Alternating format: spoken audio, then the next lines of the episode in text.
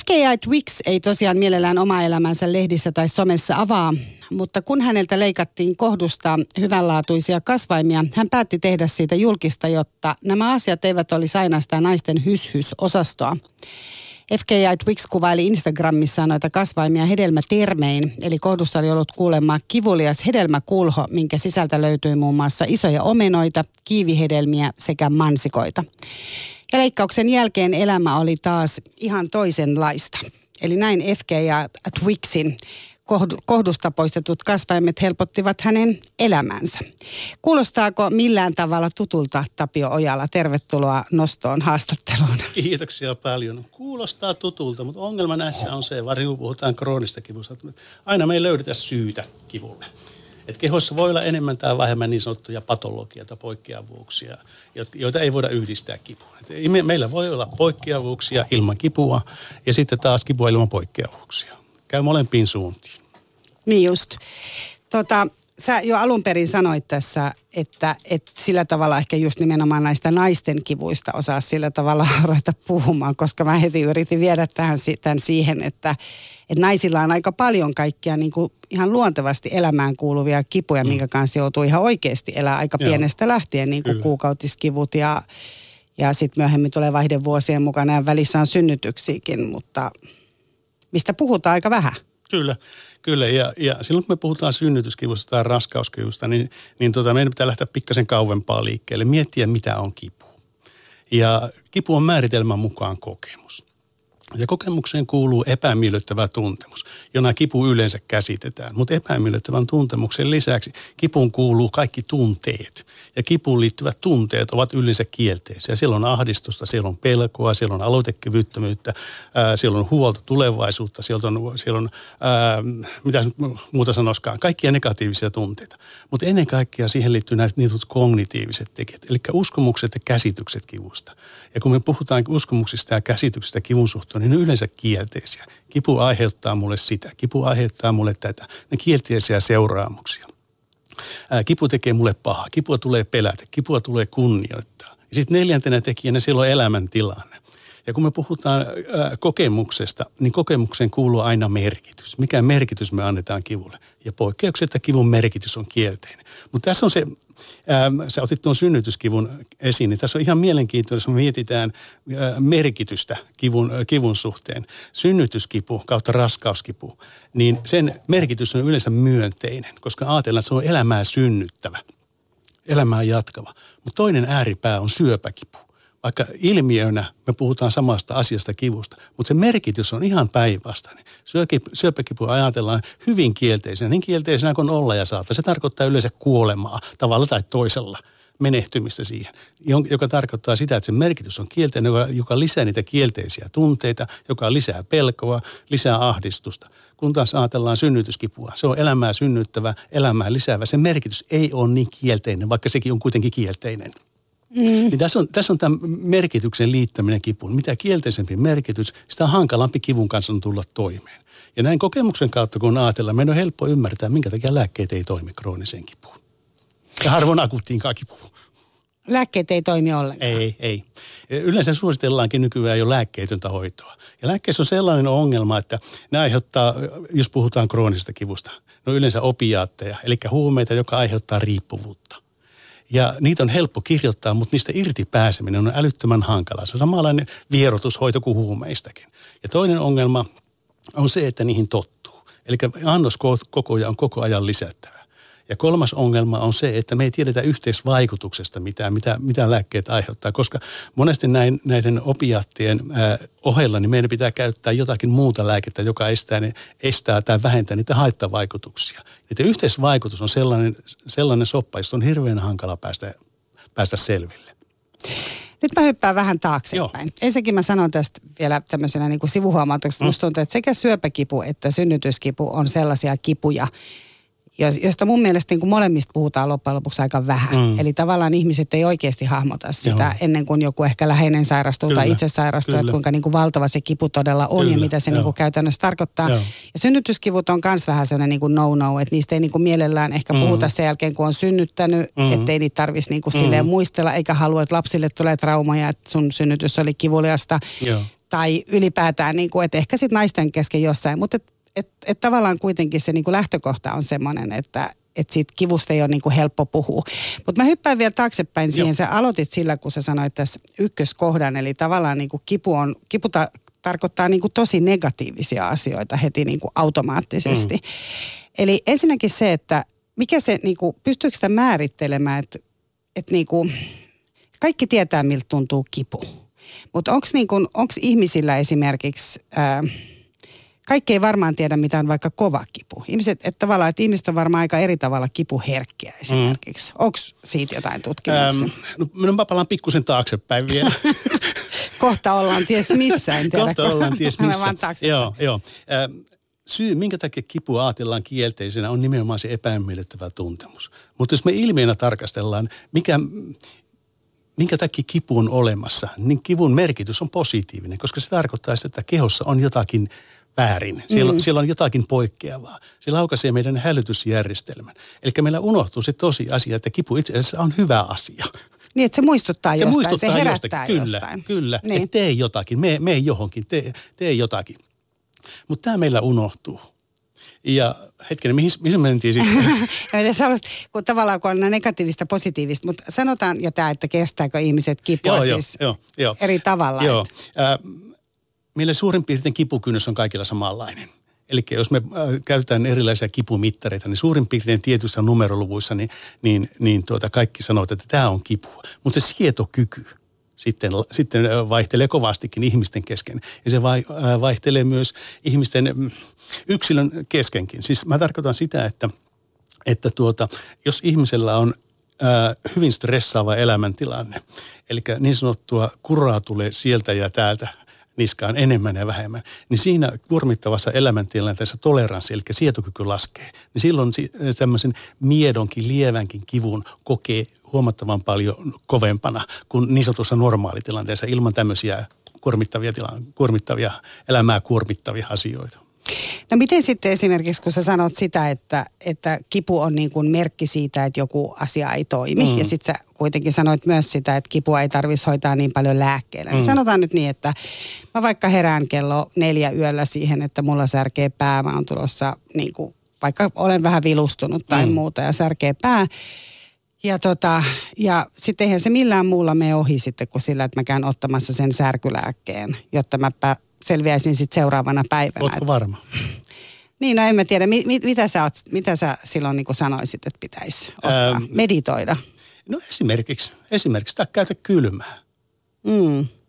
Käy, vaikka, käy vaikka ulkona, käy vaikka parvekkeella tee jotakin muuta, että tee sitä helpointa ratkaisua, koska me ihmiset ollaan totuttu helppoihin ratkaisuun.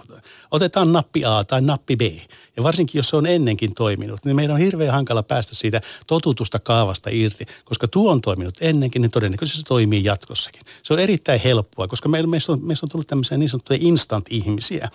Eli me ei siedetä juuri epämiellyttäviä tuntemuksia ennen, eikä epämiellyttäviä asioita. Elämässä ei saa olla mitään vastoinkäymisiä. Jos on, niin niistä pitää päästä mahdollisimman äkkiä irti. Toisin kuin meidän isovanhemmat ja iso, iso, isovanhemmat. Et heidän elinaikana niin kipu ja kaikenlaiset epämukavuudet kuuluivat elämään. Se, se vaan, no can do. Se vaan menee näin.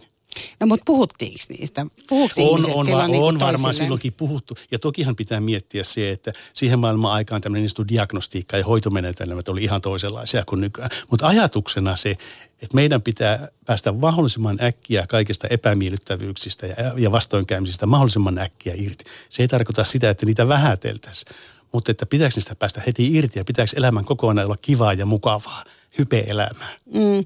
Tämä on varmaan semmoinen asia, mikä tulee varsinkin sitten, kun ihminen ikääntyy.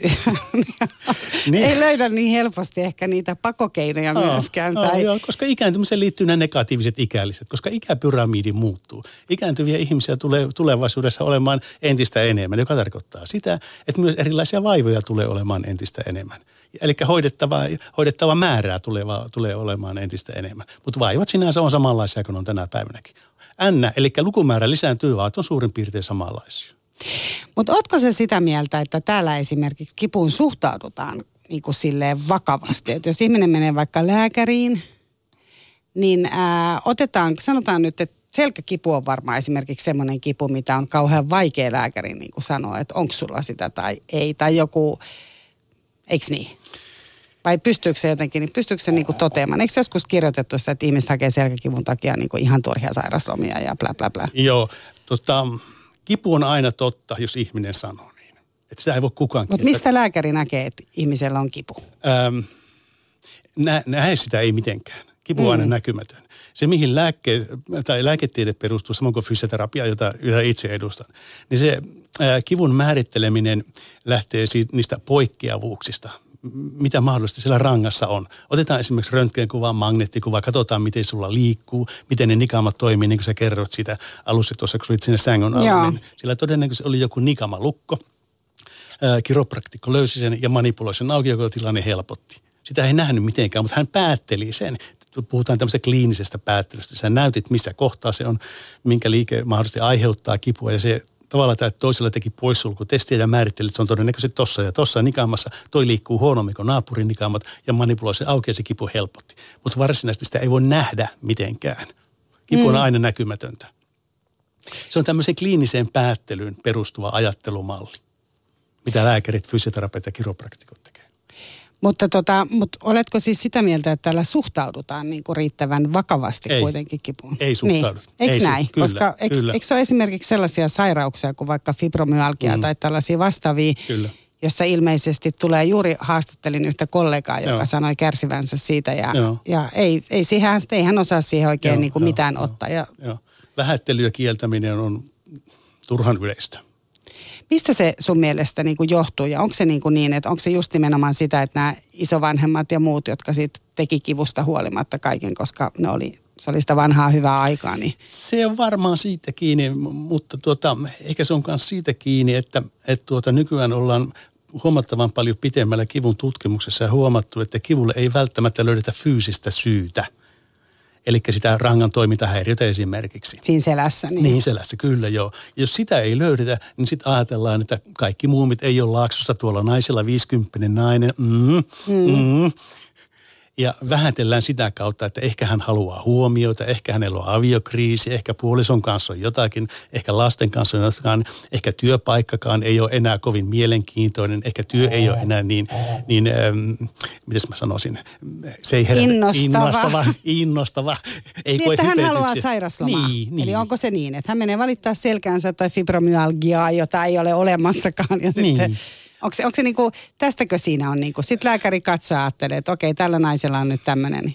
Tai Joo, miehellä. Tai... Niin, no, na, no naisethan valitettavasti niin, niin raportoivat enemmän kivusta kuin miehet. Eli se niin sanottu lukumäärä, kun sanot, että naisilla on enemmän kipuja kuin miehillä, siihen mä ihan usko. Mutta siihen mä uskon, että naiset raportoivat enemmän kivusta. Naiset her- helpommin hakevat apua vaivoinsa kuin miehet.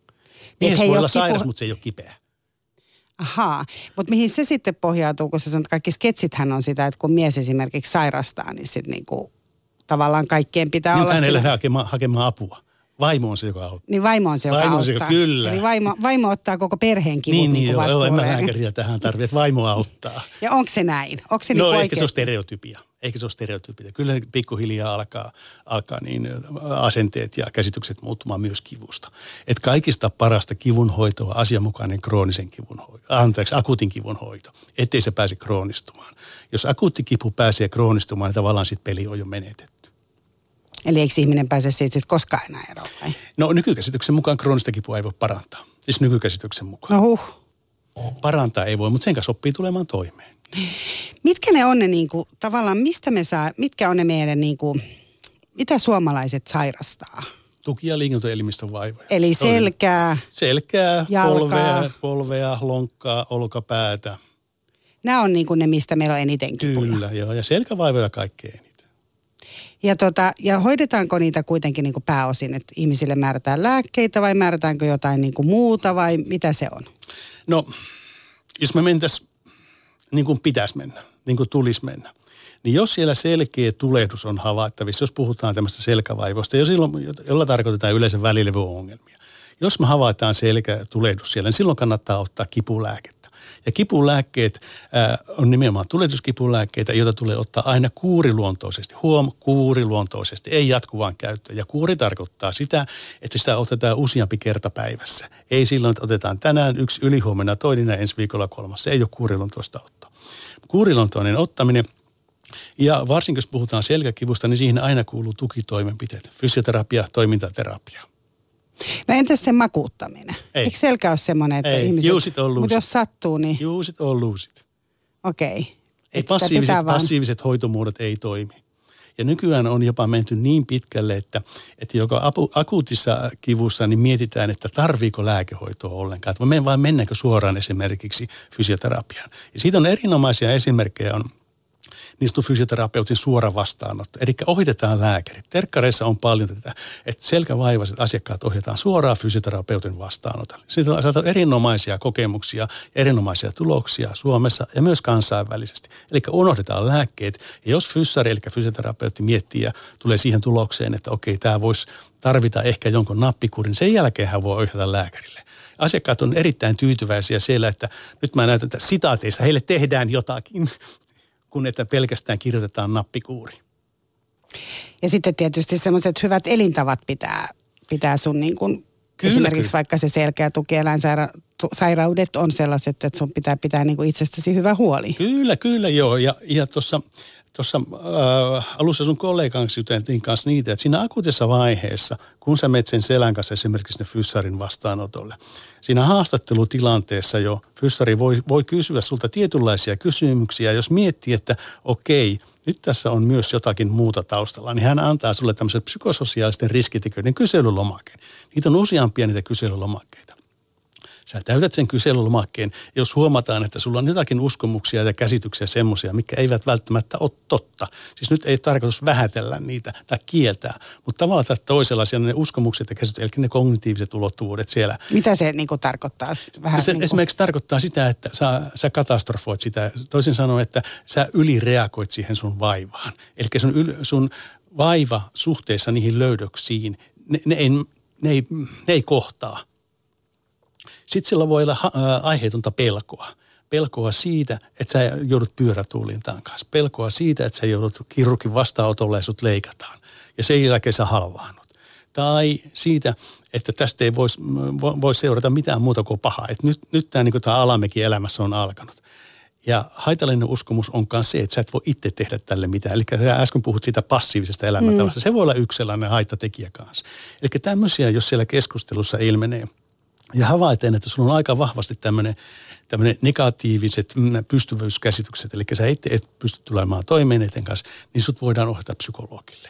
Koska siinä akuutissa vaiheessa psykologin vastaanotto on huomattavan paljon tärkeämpi kuin siinä vaiheessa, kun kipu on kroonistunut. Tavallaan silloin on peli jo menetetty kroonisessa kivussa. Kaiken parasta kroonisen kivun hoito on asianmukainen akuutin kivun hoito. Mutta esimerkiksi ihminen tulee valittaa selkää, se ohjataan psykologille. Mm? Jos huomataan, että ne psykologiset riskitekijät siellä on vahvasti esillä. No miten potilaat tällaiseen sitten suhtautuu? Se ei varmaan mikään semmoinen... Se on niin, hullun leima. Niin, eli tavallaan sitten on parempi olla puhumatta siitä kivusta. Joo, joo jo, jostain syystä me ajatellaan vielä, että, että tuota, ihminen on toimintakyvytön, ihminen on luuseri, hän ei ole yrittänyt tarpeeksi ja hän ei ole riittävän rohkea, jos hän hakee henkistä tukea vaivaansa. Eikä hän ole elänyt varmaan myöskään tarpeeksi sen mukaan, mitä on käsketty, eikö niin? Voi olla, voi olla mutta mut se, se, se tota ongelma tulee nimenomaan sitä kautta, että ajatellaan, että et tota, ihminen ei ole yrittänyt tarpeeksi. Että hän on jollakin lailla sellainen heikko ihminen.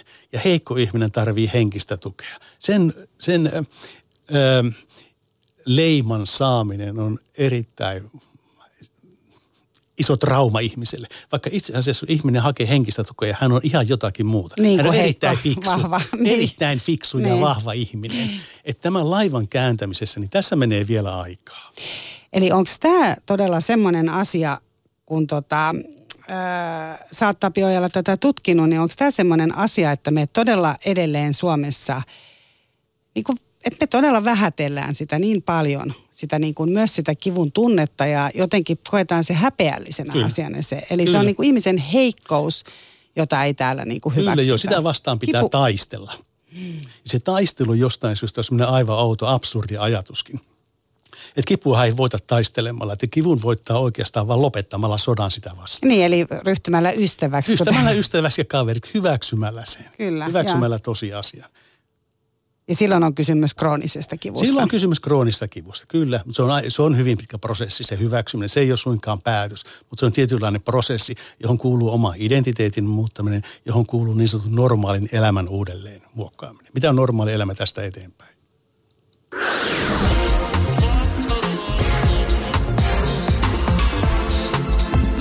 Ylepuhe Noston vieras.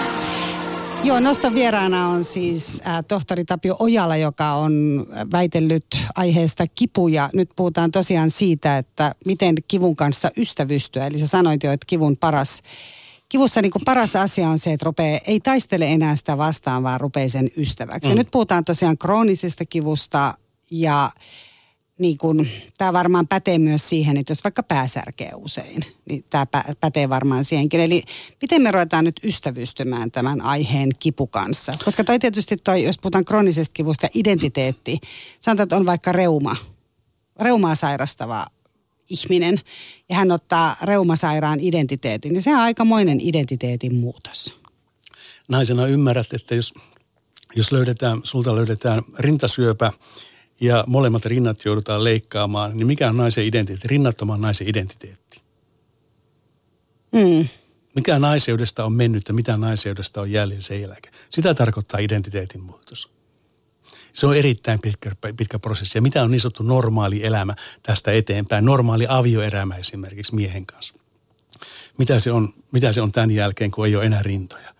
Ja jotkut on sanoneetkin, tiedän erä, eräänkin, eräänkin naisen, joka hän ei missään nimessä halua, että hänelle tehdään uudet rinnat.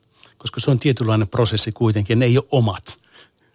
Nyt sitten täytyy taas tuoda niinku niin, uusi identiteetti. Niin, että ensin niin. sä niinku hyväksyt sen sairauden ja sitten täytyy niin, tuoda niinku uusi. Niin, niin. Mutta se hyväksymisen prosessi, niin, niin, niin tuota, siellä yleensä menee kuvio niin, että kuljetaan niin sanottu virallinen terveydenhuolto läpi kuljetaan kaikki mahdolliset paikat ja haetaan parannusta. Ei löydy. Sen jälkeen haetaan vaihtoehtoista terveydenhuollosta. Ei löydy. Ehkä joku on voinut helpottaa, joku enemmän, joku vähemmän, mutta siitä huolimatta niin kukaan ei ole pystynyt parantamaan. Ja jossain vaiheessa niin, niin pitää herätä siihen todellisuuteen, että kukaan ei voi mua parantaa. Elämä pysähtyy. Pitää niin sanotusti istua paikalle niin miettiä, että mistä loppujen lopuksi elämässä on kysymys. Minkä takia mä haluan vielä elää – ja olla tässä mukana. Minkä takia mä haluan vielä selviytyä? Puhutaan niin sanotusta reflektiosta. Ja miettii omaa elämää, mistä elämässä on kysymys. Ja yleensä ne tärkeimmät arvot löytyvät sitä samasta osoitteesta. Ja ne on niitä kaikkein parhaimpia tsemppaajia, minkä takia haluaa jatkaa ja, minkä, ja jotka auttavat eteenpäin. Se on oikeastaan se lähtökohta hyväksymiselle. Ja jos yhteen sanan hyväksymisen voi tiivistää, niin se on todellisuuden tunnustamista. Mulla on tämä kipu, Tämä on minussa. Kukaan ei sitä voi ottaa pois. Sitä ei ole kukaan voinut tähän mennessä ottaa pois, eikä todennäköisesti tulevaisuudessakaan ottaa pois.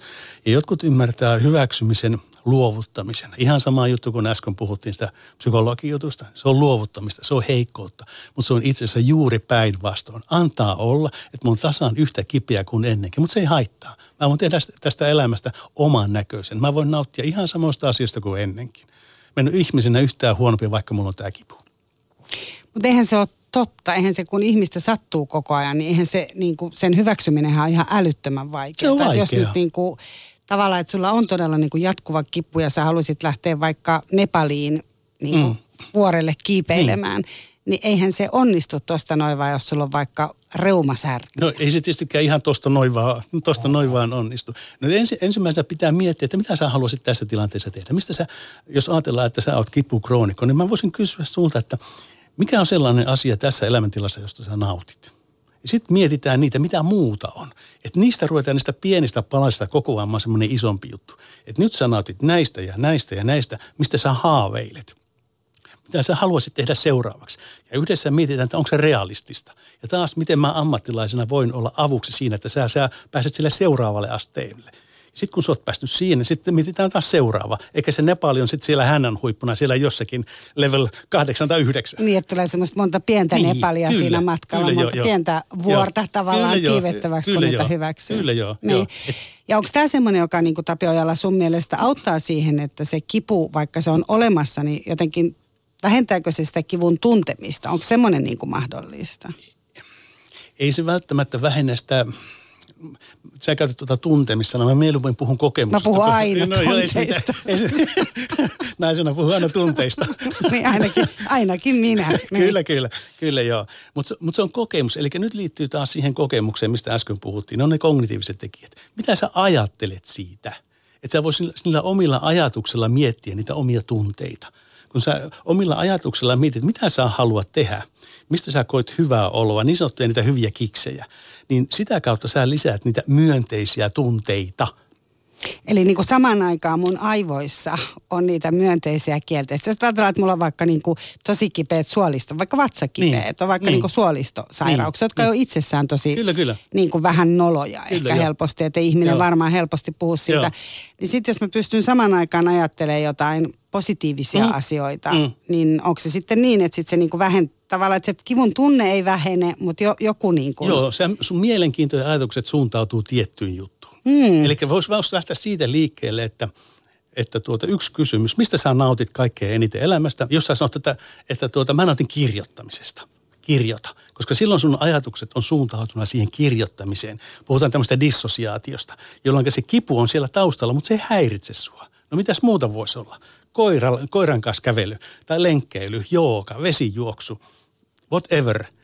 Et, eli toisin sanoen, niin sun ajatukset pitää saada pois kivusta. Mutta jokainen ymmärtää, että kukaan ei voi kirjoittaa 24H. 24-7 ei voi. Ei varsinkaan, jos on näitä tukia, ei, ei sairauksia. No oli mikä niin, tahansa. Niin. Että niillä, niillä, näillä niin sanotulla dissosiaatioharjoituksilla ne pääsee tiettyyn pisteeseen. Mutta jossain vaiheessa sä huomaat, että, että tuota, varsinkin kun laitat nukkumaan, niin silloin sä oot kaksin kipun kanssa, niitä omien ajatusten ja kipun kanssa. Sitten sä voit alkaa miettimään, järkeilemään, että mistä tässä loppujen lopuksi se kivussa on kysymys. Sä omilla mielikuvilla voit tavalla tai toisella muokata sitä sun kipua. Jos sä, jos sä mielikuvissa ajattelet, että tämä mun kipu muistuttaa nuotia, että se on joku polttava kipu, niin sä voit omissa, omassa mielikuvituksessa niin esimerkiksi heittää vettä siihen nuotioon, jolloin sä pystyt tavalla tai toisella vähentämään sitä polttavaa tuntemusta. Sä voit heittää vettä – tai sitten omissa mielikuvissa sä voit pienentää sitä liekkiä tavalla tai toisella, muuttaa toiseen muotoon, jonka jälkeen sä huomaat, että okei, mä voin ihan omalla ajatuksella, omalla ajattelun voimalla muuttaa tätä mun kokemusta tavalla tai toisella. Enää ei tarvitse mennä lääkepurkille ensimmäisenä. Niin sä saat ehkä jonkunlaisen, se kuulostaa siltä, että siinä saa jonkunlaisen, niin kuin, jos ei nyt ihan vallan, niin jotenkin niin kuin että jos ei nyt ystävysty, mutta ainakin, niin. että saa, jo, että saa sen, no ehkä se valta on kuitenkin jollain tavalla, että se kipu ei ole se, joka päättää kaikesta, vaan mäkin voin vähän tässä osallistua. Juuri tähän. näin, juuri näin. Mutta kipu toi... ei enää vie ja sä vikise. Niin. Mutta nyt, nyt käännetään sitä kuppia pikkasen toiseen suuntaan. Niin. Että sä teet sun elämästä sellaisen niin kuin sä haluat. Sä nautit sun elämästä, kipu on siellä, mutta se ei haittaa sua. Se ehkä rajoittaa tietyllä tavalla sun tekemisiä kuitenkin.